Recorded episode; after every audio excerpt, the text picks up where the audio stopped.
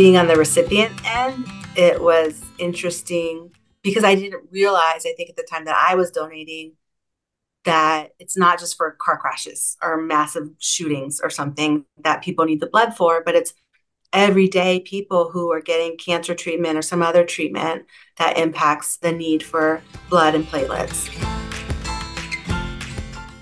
Hi, I'm Bill Harper, and this is Bloodworks 101, the three time Anthem Award winning podcast from the Pacific Northwest Primary Blood Center, Bloodworks Northwest. The voice we just heard there was University of Washington sociology professor and mother of two, Alexes Harris. In 2016, she was diagnosed with myelodysplastic syndrome, or MDS, a blood disorder and type of cancer that causes the blood producing cells in the bone marrow to become abnormal and produce defective blood cells. Since her diagnosis, she's come to know the other side of giving blood, receiving over 50 units during her treatment. She is now in remission. The only path to a cure MDS patients have is to undergo a stem cell or bone marrow transplant. How she got her transplant represents the second miracle that can happen at childbirth. And how she almost didn't make it represents a grave health disparity that we must address on this and every Black History Month. This is her story.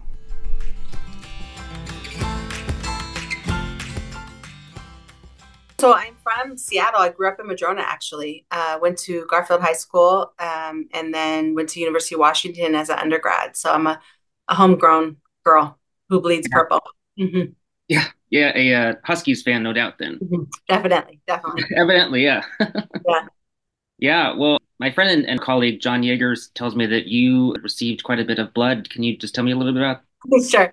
In 2016, I was diagnosed with myelodysplastic syndrome, MDS. It's a um, a blood disorder uh, like leukemia.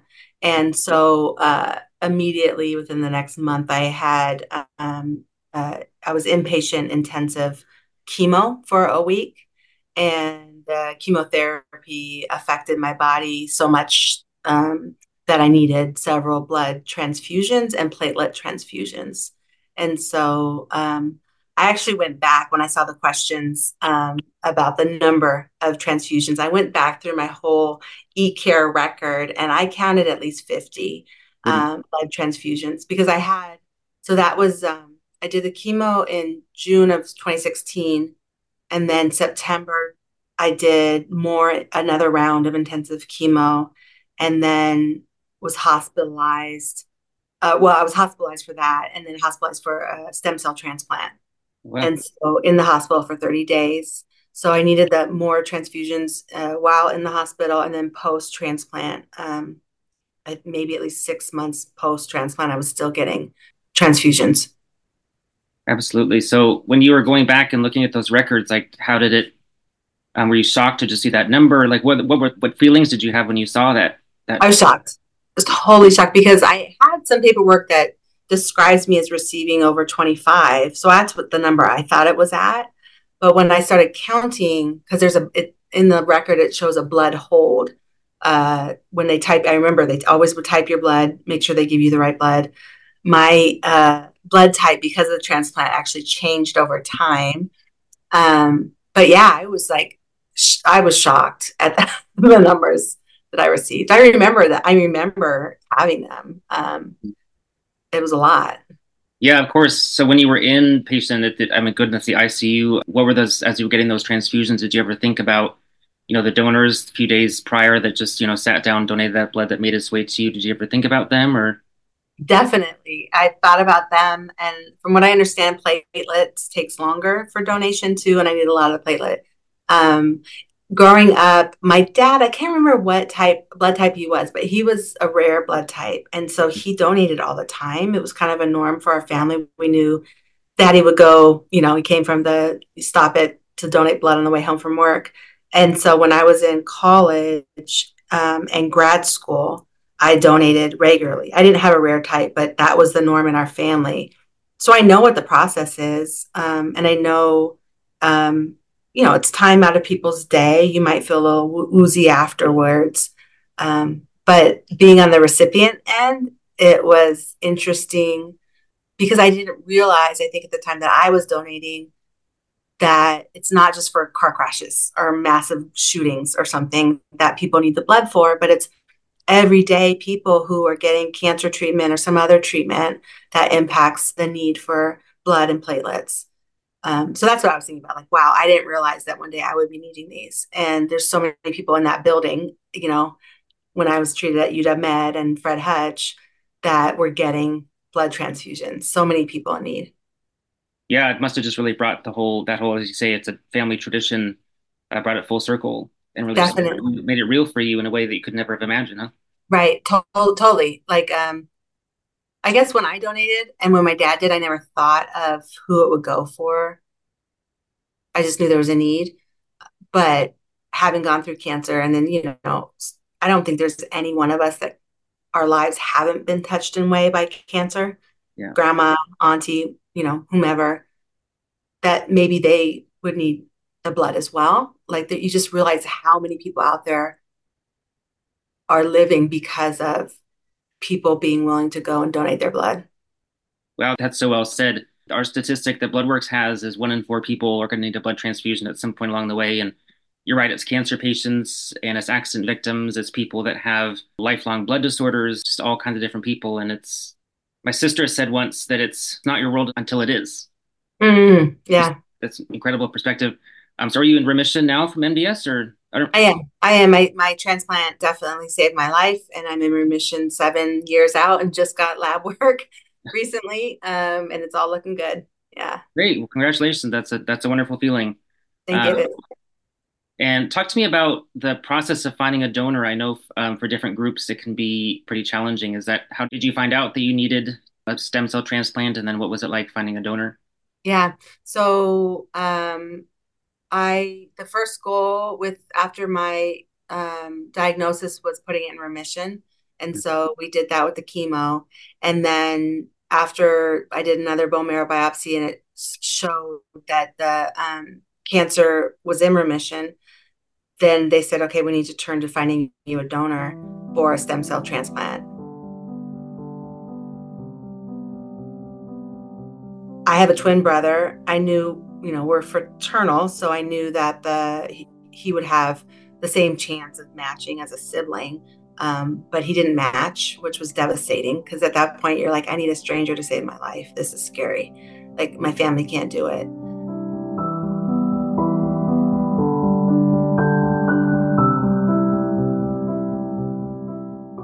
And we moved forward, and um, I received an email from NMDP mm-hmm. saying, you know, sometime in your life you signed up to potentially save someone's life as a bone marrow donor. Mm-hmm. We might have found a match uh, a person who needs a donation. Wow. So I read that and I realized that I had remembered I'd signed up when I was in my 20s. When I was in college, I signed up for the bone marrow registry, and it's a double blind process. So they didn't know that they were searching for me and they found me to donate for myself. So my 20 year old self, I say was was trying to save my 40 year old self. So it was mind blowing. Um, and then I was told that there were two potential donors, and then told later that they both declined to move forward with the process. So it was a very bumpy road, um, emotional road. And then we, my husband and I, went in to sign the paperwork. We were told that you have to go with um, Plan B, which is a mixed match mm-hmm. donation, which may extend your life for two years or more, but this two years are good outcomes. So my kids were five and eight, and I decided I just anytime, right? Anytime would be important. And so um, we went in to sign that. That's what we thought we were doing was meeting with the transplant doc and signing permission and all that informed consent. And the transplant doc happened to be Filippo Milano, who specializes in cord blood and has clinical trials in cord blood transplant. And he said, No, I think I might have an alternative for you. And explained it to me and my husband and actually gave us an article. And so I, you know, I'm a social scientist. I read it. You know, I'm not a natural scientist, uh, but I, I could understand a little bit of it. So we said, why not? And so we met with another transplant doc who informed us and gave us informed consent. Um, and I signed up for his clinical trial. So two babies, cord blood was what saved my life. I know I started engrafting 17 days post the um, transplant. It's interesting because I had two bags. So one, the the female bag was the one that took, and the male bag didn't. But they told me either way. So if the male took, I would change chromosomes, and if the female took, I'd change blood types. So it was really interesting science lesson. God, that's incredible. I know Bloodworks does a lot of work with cord blood and just trying to have a cord blood bank. And it's uh, um, somebody, a doctor somewhere along the way said, actually, it was Colleen Delaney who runs a um, a company. She used to be in the Fred Hutch system and everything, and then she. Went, you know, you know Colleen? Yeah. I've been on, I was on a panel with her. Yeah. She's oh my, my superhero. She's, she's, the best. Oh my, yeah. She's my friend. And she said, oh, she oh, yeah, wow. have coffee and stuff. But she said, it's like, it's the most, like it's medical waste, right? Like it's something that we just throw away. But so like you can just, if, if you have the, the you know, the nurses trained and the midwives trained and stuff to just preserve it in that way, like it can make such a huge difference like it did for you. I mean, that's incredible. That, and that's the same thing I say. It's, it's literally treated as garbage in most hospitals. Mm-hmm. And the garbage saved my life. Yeah. Um, and if we could have more programs, training, funding that would allow for the collection of that material. But then also, I'm learning that a lot of facilities aren't trained or equipped to handle patients um, who go through cord blood because there's different protocols, yeah. um, different things to be leery of after the transplant. And I was just so fortunate to be at Fred Hutch and UW Medicine for that. Yeah, no, what I love about um, I've talked with Colleen about this a lot, and that the HLA typing thing is kind of out the window because the cells are so immature that they don't really have an identity yet. And I just like yeah. know that there's so many people that I know a kid that passed away. He's four years old because he didn't have a match, and he's for yeah. some reason couldn't do cord blood. But like to not have to worry about that, I mean, that's transformative. That changes everything. Oh, and especially, well, not especially for everyone, but yeah. you know, I'm mixed race. My dad was Filipino and black, African American, and my mom's white. I knew it was really hard and I had much lower chances of finding a 100% match, uh, unrelated donor. Yeah. Um, so cord blood could really be something that addresses some of the disparities in cancer outcomes, blood cancer outcomes for patients of color, uh, Latino, Asian American, Native American, and African American and mixed race. Um, yeah, I also knew someone who was African American. It was just too late. It, what he was in Texas, and once I connected him with um, Dr. Milano, Milano was willing to see if he would be eligible for the trial. But um, that he, the patient, the young man, he was so sick, um, he couldn't have the transplant.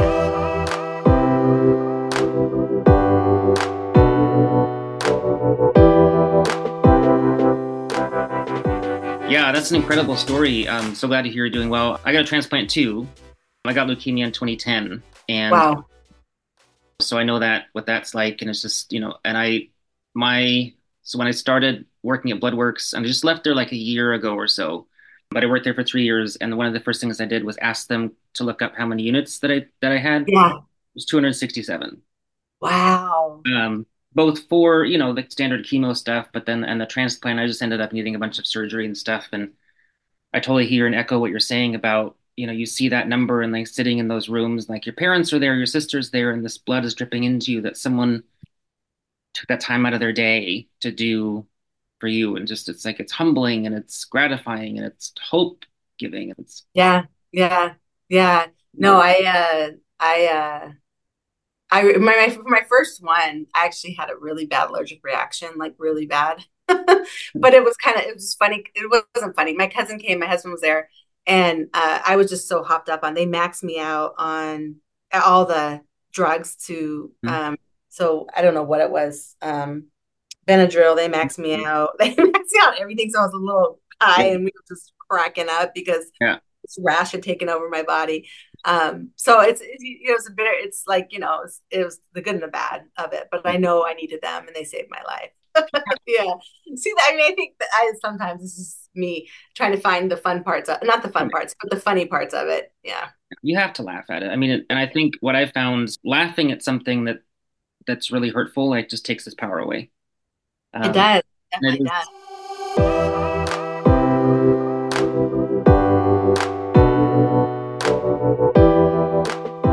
What an amazing story! And you're just, you know, living life now, back to back to working, and yeah, back to working. I can have some fatigue still. It's related memory issues.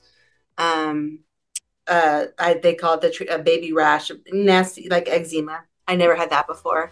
Yeah, um, but it's I, I'm living. So yeah, yeah, exactly. You're living. That's what's yeah. important. I try to ask everybody I talk to these you know, the same question. If you could, if there was a blood donor, somebody who donated blood to you, like sitting here instead of me, what would you say to them? If somebody that's donated to me, mm-hmm. oh, thank you. Um, thank you for stopping by Bloodworks on your day off or after work or before work or school and just thinking about somebody else besides yourself and being willing to sit there for 15 minutes, 20 minutes and donate that blood literally saved my life um, and millions of other lives.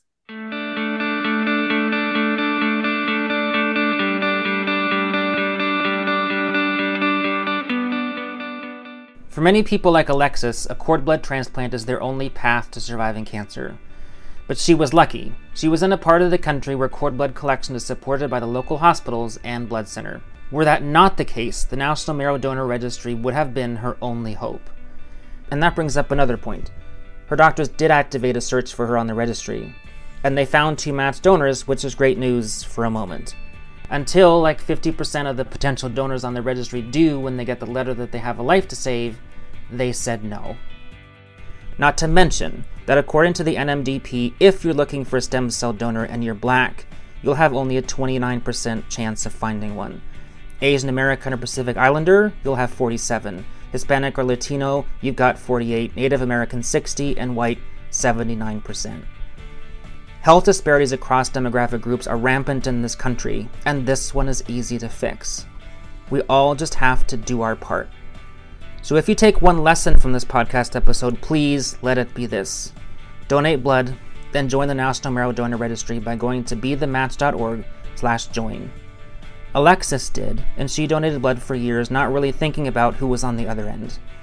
There's no way to prepare for the changes life makes in an instant, be it a doctor's muttered words or the jerk of a steering wheel. But these two simple acts will make a difference. Want proof? Alexes has seven years of it, and I have 13.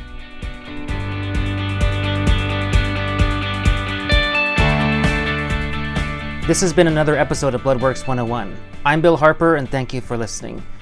Please subscribe, please donate blood.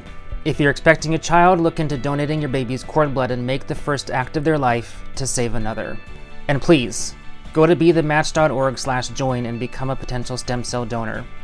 Because out there somewhere, there's someone only you can save.